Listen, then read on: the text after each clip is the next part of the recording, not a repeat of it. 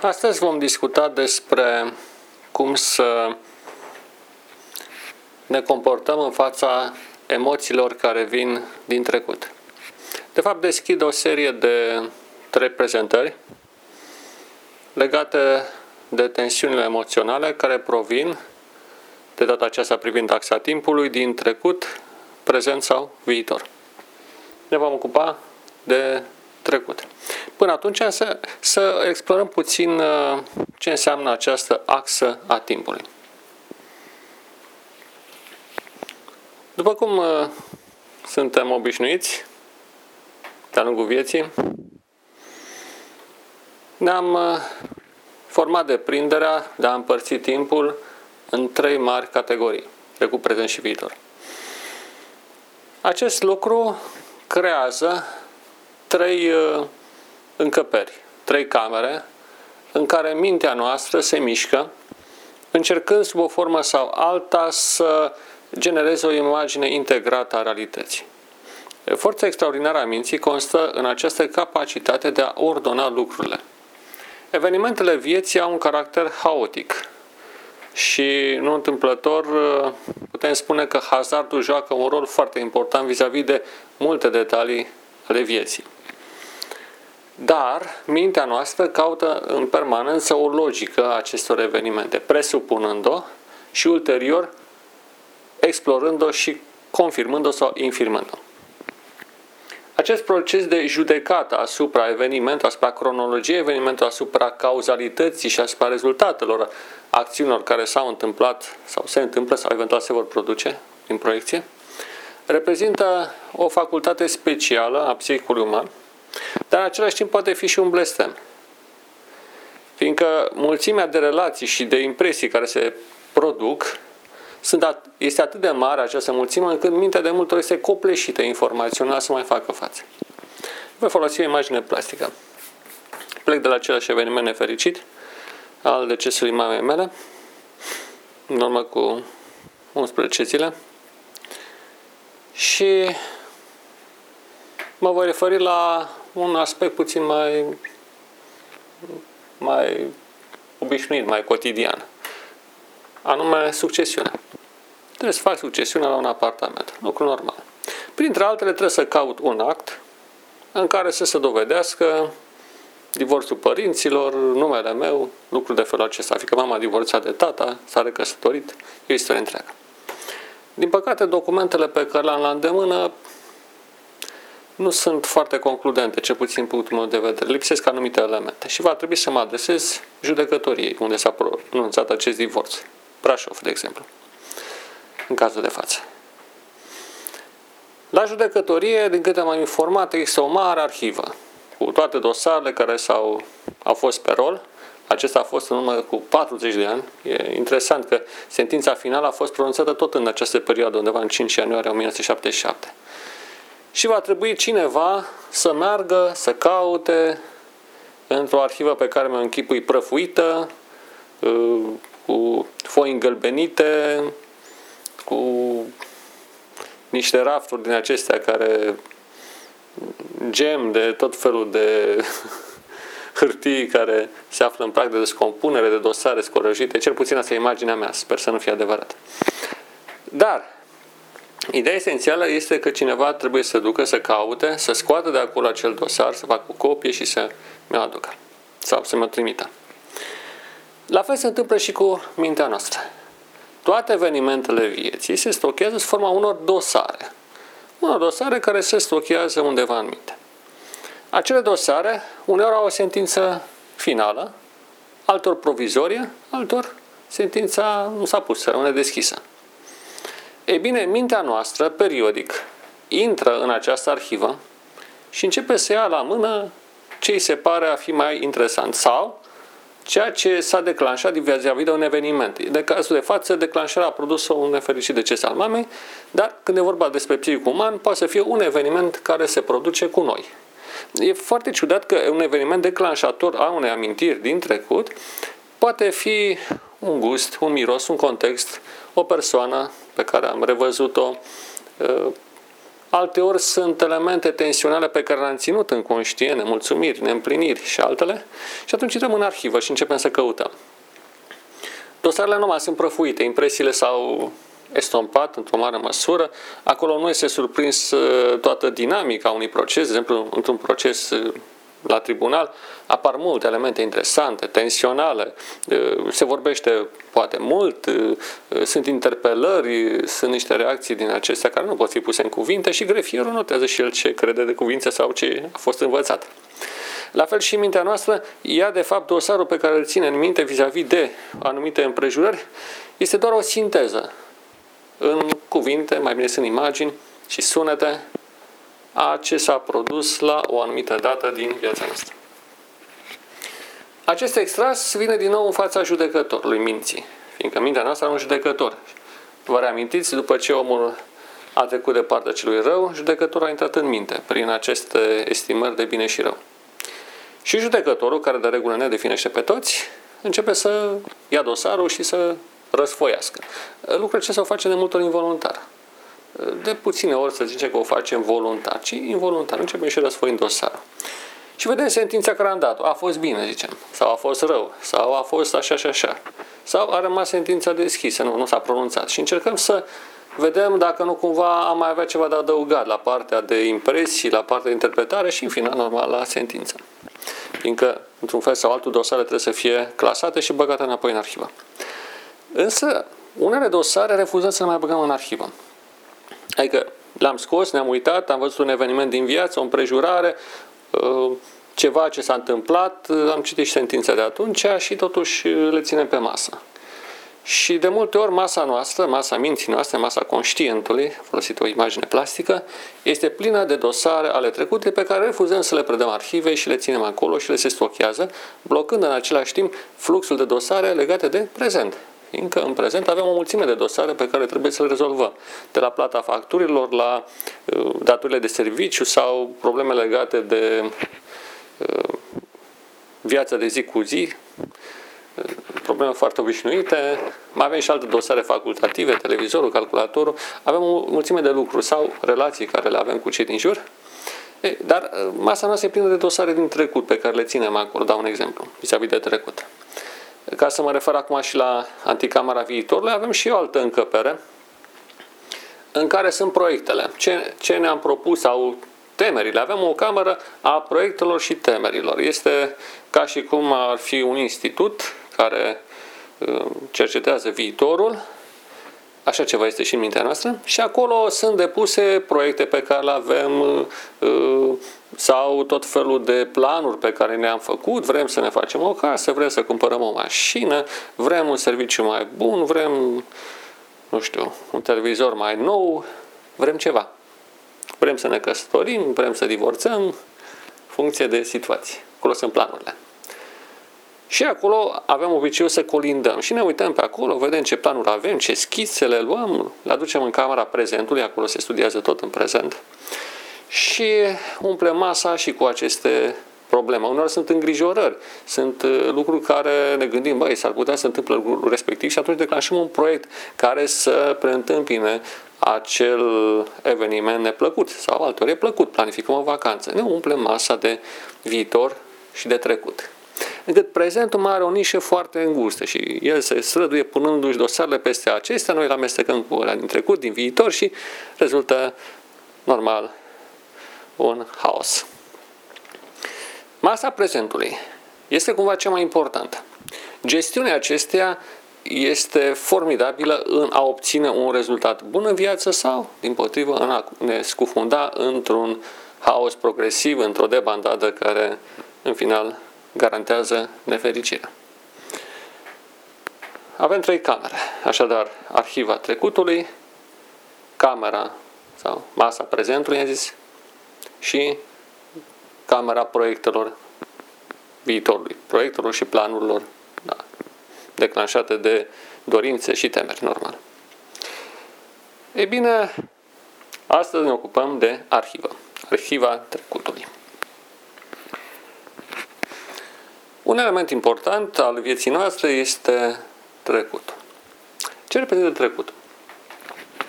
În esență este o convenție. mintea noastră consideră la fel de importante evenimentele din trecut, prezent și viitor. Există o, o foarte stranie uh, indiferență a planului interior al minții vis-a-vis de timp. Acest lucru este interesant, fiindcă ofer, este și un blestem, dar este, oferă și o cale de rezolvare. Voi mai reveni asupra acest subiect. Am multă tensiune emoțională. E bine, în camera trecutului, în această arhivă, se stochează toată experiența pe care noi am acumulat-o de-a lungul vieții. Cumva este un tezaur. Când ne naștem, noi nu avem o experiență semnificativă în afară de înzestrarea genetică, despre care voi vorbi în altă ocazie, foarte importantă, dar pe care nu putem să o folosim la acea dată. Din trecut, prin elementul genelor, ne vin niște informații foarte interesante, dar nu mă refer la acela acum.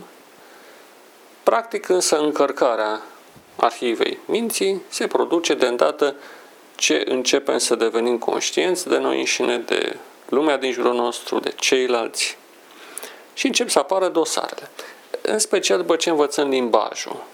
Până învățarea limbajului este o perioadă a inocenței minții care uh, merită multă atenție pentru a gândi ce înseamnă vindecarea, longevitatea sau uneori chiar nemurirea, de ce nu. Dar nu mă voi fi la acea perioadă acum. După învățarea limbajului, copilul începe să procedeze la fel ca adulții, să deschidă dosare. Ele sunt mai simple. Un copil nu are atâtea detalii în minte cum avem noi, însă în acele dosare să nu, să nu fim să nu fim superficial în gândirea noastră asupra copiilor. În acele dosare copilul pune foarte multă emoție, foarte multe impresii. Amintirile sale, deși nu pot fi așa de repede, așa de bine formulate în cuvinte, au o bogăție extraordinară, o bogăție cromatică, o bogăție a impresiilor. Copilul este percepție pură și din punctul acesta de vedere el este capabil să stocheze în primii ani de viață niște impresii extraordinare care pot să-l înalțe sau să-l bântuie. Depinde de natura lor. El începe să deschide dosare. Sunt niște dosare audiovizuale, în special, și la care se atașează ulterior și elemente înscris, cum zice noi, cuvinte. Acestea sunt stocate în minte, în niște dosare, în niște rafturi ale minții. În niște dosare și în niște rafturi ale minții. Aceste impresii stocate sub forma dosarelor cuprind, de exemplu, uh, momente din viața de zi cu zi, impresii cu mama, cu tata, impresii, colegii de școală. Uh, eu de exemplu, acum când mă gândesc, deodată văd în fața ochilor școala, o școală pe, în care am învățat, ultima școală din Brașov, școala numărul 28, văd colegii, văd alergând prietenii mei, alergând împreună cu prietenii mei, văd orele de sport, văd așa în față, un stadion foarte mare, stadionul, stadionul ICIM din Brașov, văd clasa în care am învățat, chipul colegilor, colegilor, depinde acum fiecare ce preferințe a avut, profesorilor. Și cumva tot acel univers capătă o formă de viață. E ca și cum am vedea din nou trecutul. Mare atenție, o proiecție. Dar el se reconstituie din elemente fragmentare. Și mintea noastră are o capacitate foarte interesantă de a suplini elementele lipsă cu ceva ajutător. Când eram mic, îmi plăcea să merg la muzeul de istorie. Îmi pare rău că nu m-am făcut arheolog. Și mă fermecau, îmi plăceau extraordinar de mult vasele de ceramică reconstituite. Practic se găseau niște cioburi și după aceea cercetătorul reconstituia așa cum ca într-un puzzle din părțile componente vasul inițial și unde nu avea un anumit uh, fragment, uh, îl suplinea cu un element inert și se vedea cum era lipită respectiva farfurie, respectivul vas, respectivul pahar. Uh, la fel și mintea noastră reconstituie atât cât poate. E un procedură, o procedură numită de interpolare, de suplinire a găurilor din memorie și reface cumva ambianța, atmosfera și poate unor chiar și detaliile. Impresiile sunt foarte multe. În plan conștient vine doar un extras, doar un mic dosar, dar în subconștient există foarte multă informație stocată. E bine, când aducem aminte, toată această colecție de impresii, toată această reconstituire are un caracter de realitate virtuală, cum ea spune în termenii informatici moderne. Pentru noi apare foarte real și începem să retrăim și cumva să ne repoziționăm în acel context, în acel spațiu și timp care au trecut. Această uh, transpunere în acel uh, univers, de data aceasta imaginativ, dar conectat cumva cu trecutul, va produce involuntar o reacție emoțională sau o sumă de reacții emoționale. Uneori de bucurie. Retrăim bucuria amintirii unor evenimente plăcute. Dau iarăși un exemplu. M-am uh, reîntâlnit cu o anumită persoană pe care o știam din urmă cu 40 de ani, am copilărit împreună timp de un an de zile. Ei bine, când am reîntâlnit-o după mult timp, cred că nu ne mai văzusem de vreo 30 de ani, uh, am simțit din nou bucuria acelor evenimente când eram copii. Practic am avut percepția că reîntâlnesc acel copil și eu sunt iarăși acel copil de șapte ani. A fost o bucurie extraordinară. Și nu întâmplător există o forță extraordinară de a contracara impresiile negative ale prezentului cu cele care vin dintr-un trecut frumos, pozitiv. O altă experiență, eram în armată, stagiu militar, a fost groaznic. Geruri de minus 20 de grade, minus 24, frig în cameră, tratament abrutizant, așa era armata atunci. Ce m-a ajutat foarte mult în uh, perioadele mai dificile era să-mi aduc aminte de anumite elemente din trecut care mă susțineau. Și aici poate pare banal, dar era foarte interesant. Uh, aveam un, de fapt aveam un prieten și am cumva un prieten, o să-l reîntâlnesc, uh, care avea multe benzi de magnetofon din acestea cu muzică ușoară și îmi dădea și mie. Erau piese foarte frumoase din perioada anilor 80, adolescența mea este în anii 80, pe care le ascultam la magnetofon. În uh, momentele cele mai dificile ale stagiului militar, îmi aduceam aminte uh, partidele muzicale respective și acesta mă transpunea într-un univers virtual cu mulțimea de senzații pe care le trăisem atunci când le ascultasem, care m-aș ajutat să mă detașez de prezent. Trecutul nu e un lucru rău. Nu, de fapt nimic nu e rău pe lumea aceasta. Răul este în mintea noastră, totul este bun. Dar trebuie folosit corespunzător. Sau pot fi impresii legate de o persoană dragă. Cei care aveau prieteni în armată, eu n-am avut așa ceva, uh, îmi scriau scrisori cu prietenii lor, mai primeau și vizite sau pur și simplu se gândeau la ele și la momentele plăcute pe care le-au avut sau le vor avea după terminarea acelei, acelei perioade. Din acest punct de vedere, trecutul poate fi și un element întăritor. Și aici ar fi interesant că atunci când ne plimbăm printre dosarele trecutului, prin arhivă și involuntar ne vom plimba pe acolo, căutând să ordonăm lucrurile, e bine în primul rând să selectăm acele dosare luminoase, să le punem un marker sau să le punem undeva deoparte, să le ierarhizăm după lumina sau întunericul pe care o au. Și poate aici este principala funcție de ordonare a vieții.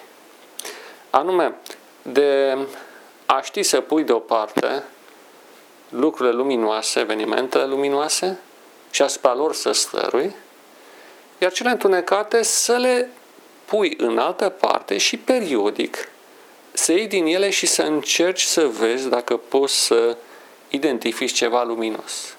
Adică chiar și explorarea evenimentelor negative, fiindcă nu trebuie să fugim niciodată de noi înșine sau de trecutul nostru, poate să ne aducă o înțelegere mai profundă. Ziceam ieri despre metoda conversiei, metoda transformării tensiunilor emoționale. Prin înțelegere, prin integrare ă, logică, să zicem așa, de fapt prin înțelegere, prin percepție directă și înțelegere, noi putem găsi elemente interesante chiar și în evenimentele negative. Pe de altă parte, putem avea multe păreri de rău. Am făcut alegeri poate nepotrivite. Deja după 40 de ani, majoritatea alegerilor din viață se par nepotrivite. Viața ar trebui să decurgă cu siguranță altfel.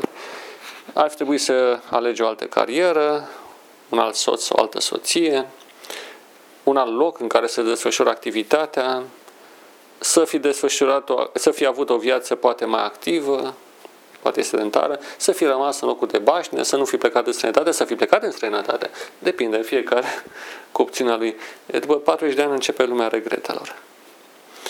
Și atunci trecutul începe să te bântuie, fantomatic.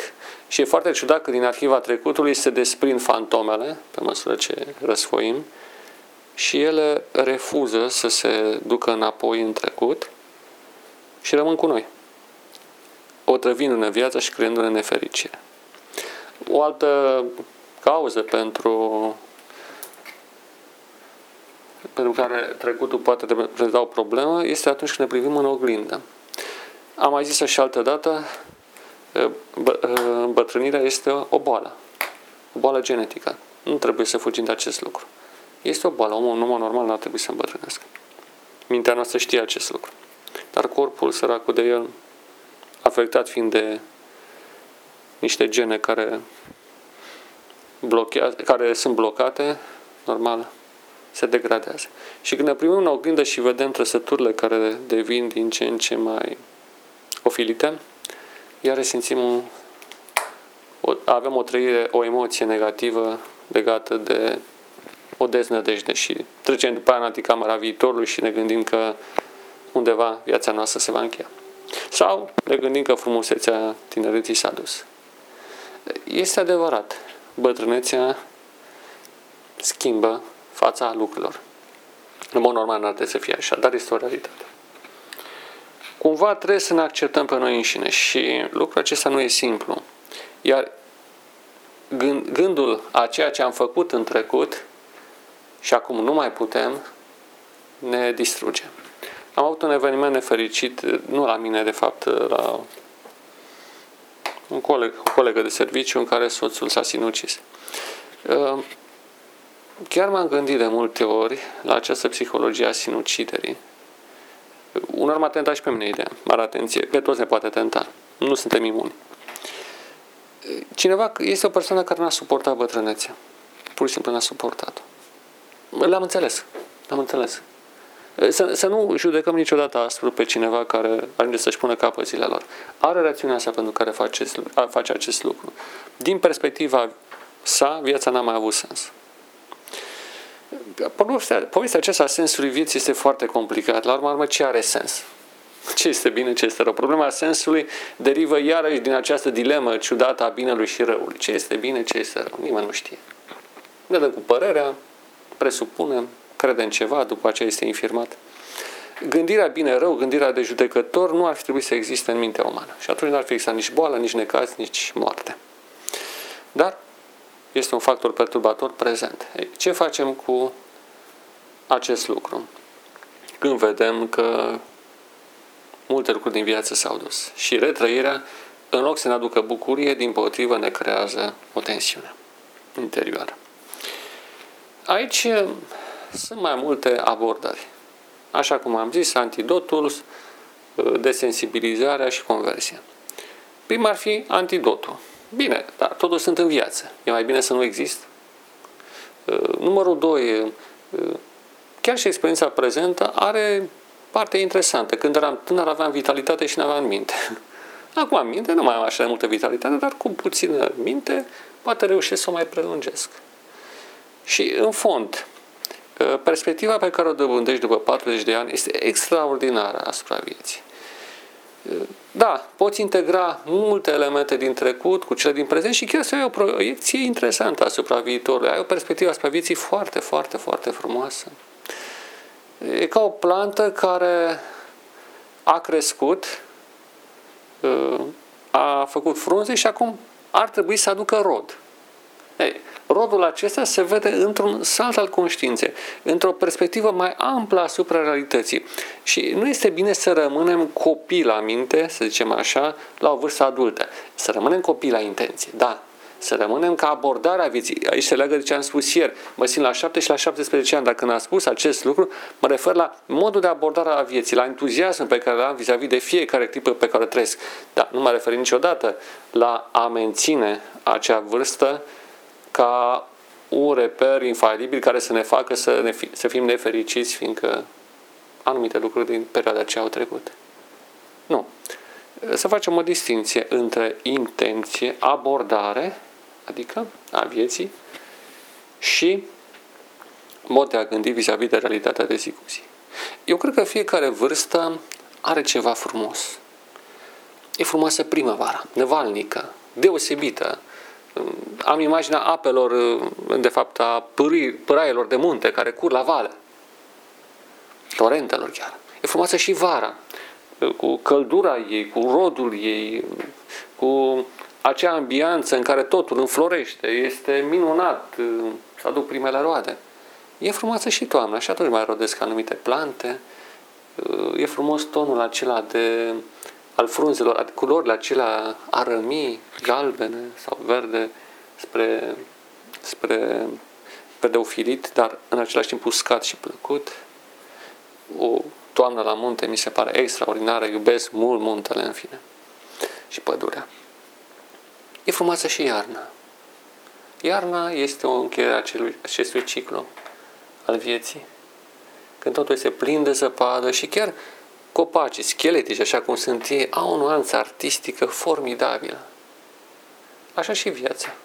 E frumoasă în, în perioada copilăriei, adolescenței, primei tinereți, după 40 de ani.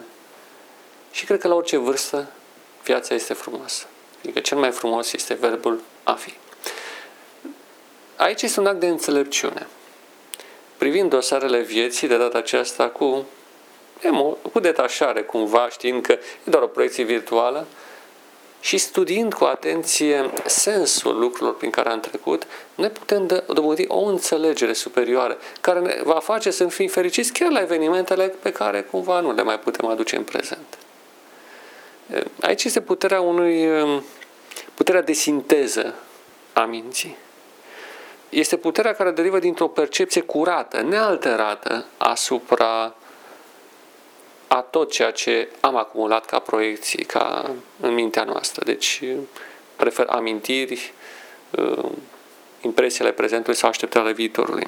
Mintea are, mintea are o capacitate foarte mare de a integra atunci când privești, evitând să judeci sub etichetele, de, sub forma de bine-rău. Privind ca atare lucrurile, ele vor începe să-ți vorbească, dincolo de cuvinte. Iar această percepție va aduce o integrare până când vei simți că viața ta din, devine una singură și chiar devine un, un vas deosebit de frumos care începe să strălucească de putere, cu putere. Puterea de sinteză. Judecata din nefericire este analitică și noi de regulă judecăm și judecăm și, des, și despărțim părțile între ele, încercând să le relevăm logica, este ca și cum avea uh, un obiect pe care îl tot îl disecăm, încercând să găsim logica, crezând că prin disecție găsim ceva în el care să ne spună despre ce este vorba. Când, de fapt, înțelesul vieții se descoperă nu atât din analiză cât din sinteză. Din sinteză. Și mai ales când privim perioade lungi de timp, sinteza. Retrăim, de exemplu, un eveniment al trecutului, unul tensional, să ne gândim de unul tensional, care ne, ne deranjează. O decepție sentimentală, o pierdere, ceva de genul acesta. E groaznic. Privești, retrăiești, iar ești transpus, iar simți mânia, supărarea, tristețea, depinde de la caz la caz, furia. Dar privești cu atenție și privești detaliile, încercând să nu judești lucrurile, doar privindu-le. În momentul în care faci lucrul acesta, mintea, debarasată de judecător, începe să pună lucrurile în ordine. Și nu întâmplător se produce o intuiție care ne ajută să simțim sensul lucrurilor din acel moment. O decepție sentimentală. Privim iar scenele, iar simțim amărăciunea, supărarea, dar privim cu atenție detaliile, mișcându-ne în sfera percepției și nu a judecății, vom observa anumite lucruri care vor rezona vis-a-vis de prezentul pe care îl trăim. Și acelea vor, vor dezvoli niște detalii care ulterior mintea le va rezolva dându-le un sens. Poate acea persoană nu era totuși potrivită. Poate nu era bună direcția aceea în viață. Poate este mai bine că s-a întâmplat așa. Privind, fără să judecăm, mintea operează la nivel subconștient extraordinar de mult. Se, se trezește arhitectul din noi. Fiindcă noi este și un arhitect. De ce am spus de contemplare? Și tot timpul vorbesc despre contemplare, privirea fără judecată a realității. Fiindcă în interiorul nostru există un arhitect, un mare artist, un artist extraordinar. Și artistul are această capacitate de a integra unitar într-un tablou tot ceea ce întâlnește în calea sa.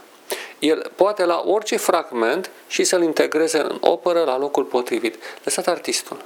Priviți fără să judecați. Simpla privire este foarte puternică. La fel face și copilul. Vorbeam de realitatea copilului înainte de a învăța limbajul. El privește în jur, sunt lucruri noi pentru el și le integrează. Această funcție de integrare este înscrisă în noi. Și nu întâmplător în toate tehnicile pe care le-am citit de psihoterapie, contemplarea directă, fără judecată, în care te expui lucrului în sine, privindu-l și lăsând arhitectul în tine să lucreze, reprezintă forma cea mai înaltă de vindecare a tensiunilor emoționale. E ceva ce nu se poate explica în cuvinte și cumva îmi dau seama că toate aceste prezentări le fac undeva la frontiera a ceea ce s-a descoperit în prezent vis-a-vis de rezolvarea tensiunilor emoționale. Există o zonă în care trebuie să abandonăm metodele și să privim fără să mai judecăm lucrurile.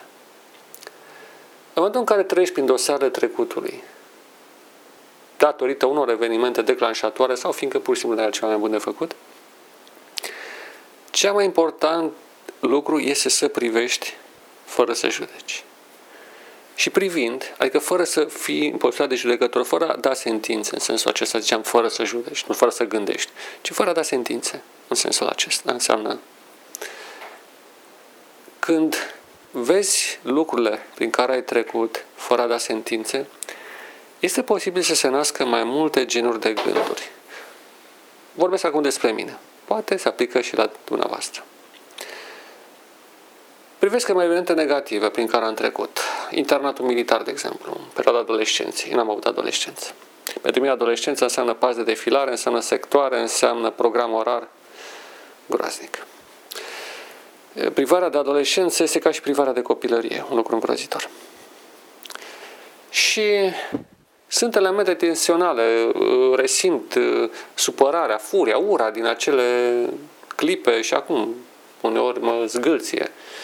Dimineața când mă trezesc am impresia că e deșteptarea sau cine știe ce sau mă, a venit iar comandantul să ne facă, să ne șmotruiască cine știe, sau altceva. Când apar aceste elemente și le privesc cu atenție, fără să fug de ele și fără să dau sentințe, după un timp se creează un înțeles superior.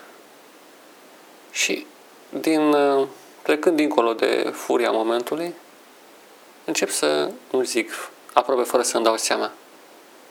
Măi, dar totuși, faptul că am trecut printr-un astfel de mediu înseamnă că nu sunt un om slab, nu, înseamnă că sunt un om puternic. Faptul că am putut învăța într-un mediu ostil, am putut să iau rezultate foarte bune la învățătura. Și chiar faptul că am trecut, că am supraviețuit, e o performanță. Până la urmă, satisfacția vieții nu e legată de un anumit confort pe care l-ai avut sau nu l-ai avut, cât de faptul că ai fost capabil să treci cu fruntea sus prin evenimente care te-au, aparent te-au blocat, că ai putut să depășești obstacole, să găsești soluții inedite, conform cu perioada respectivă. Că ești un luptător și ești un învingător. Sunt două lucruri care mi-au lipsit foarte mult uh, ca și element de pregătire în viața militară. Armata comunistă nu era cea pe care mi-o închipuisem. Tata aparține o generație de ofițeri care au terminat școala în 1944. Cumva armata am privit-o prin prisma lui. El primise o educație militară într-o sub cu instructori germani, el însuși provenit dintr-o comună în care majoritatea populației era germanică. Am înțeles că există și în familie ceva aședenți germanici.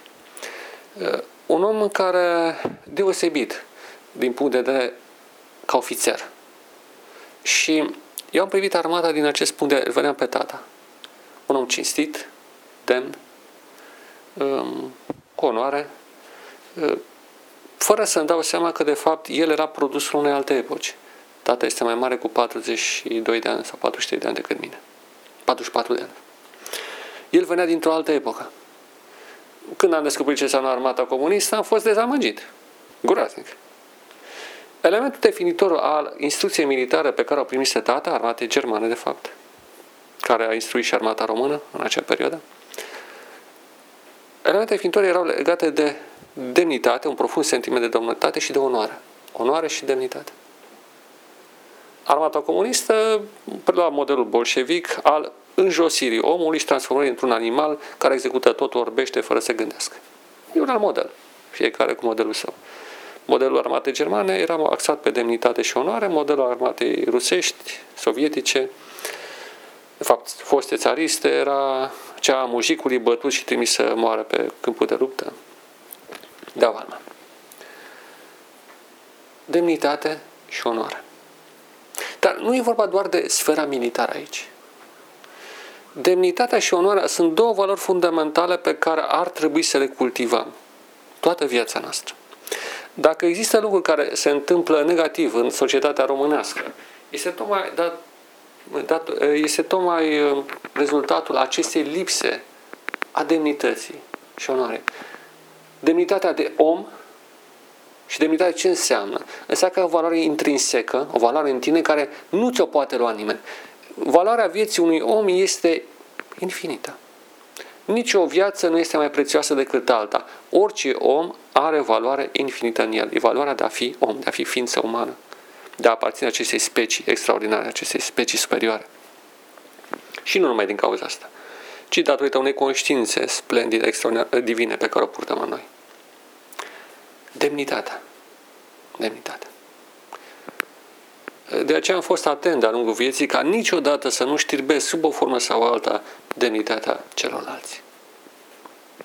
În același timp m-a notat să nu fie călcată nici demnitatea mea în picioare.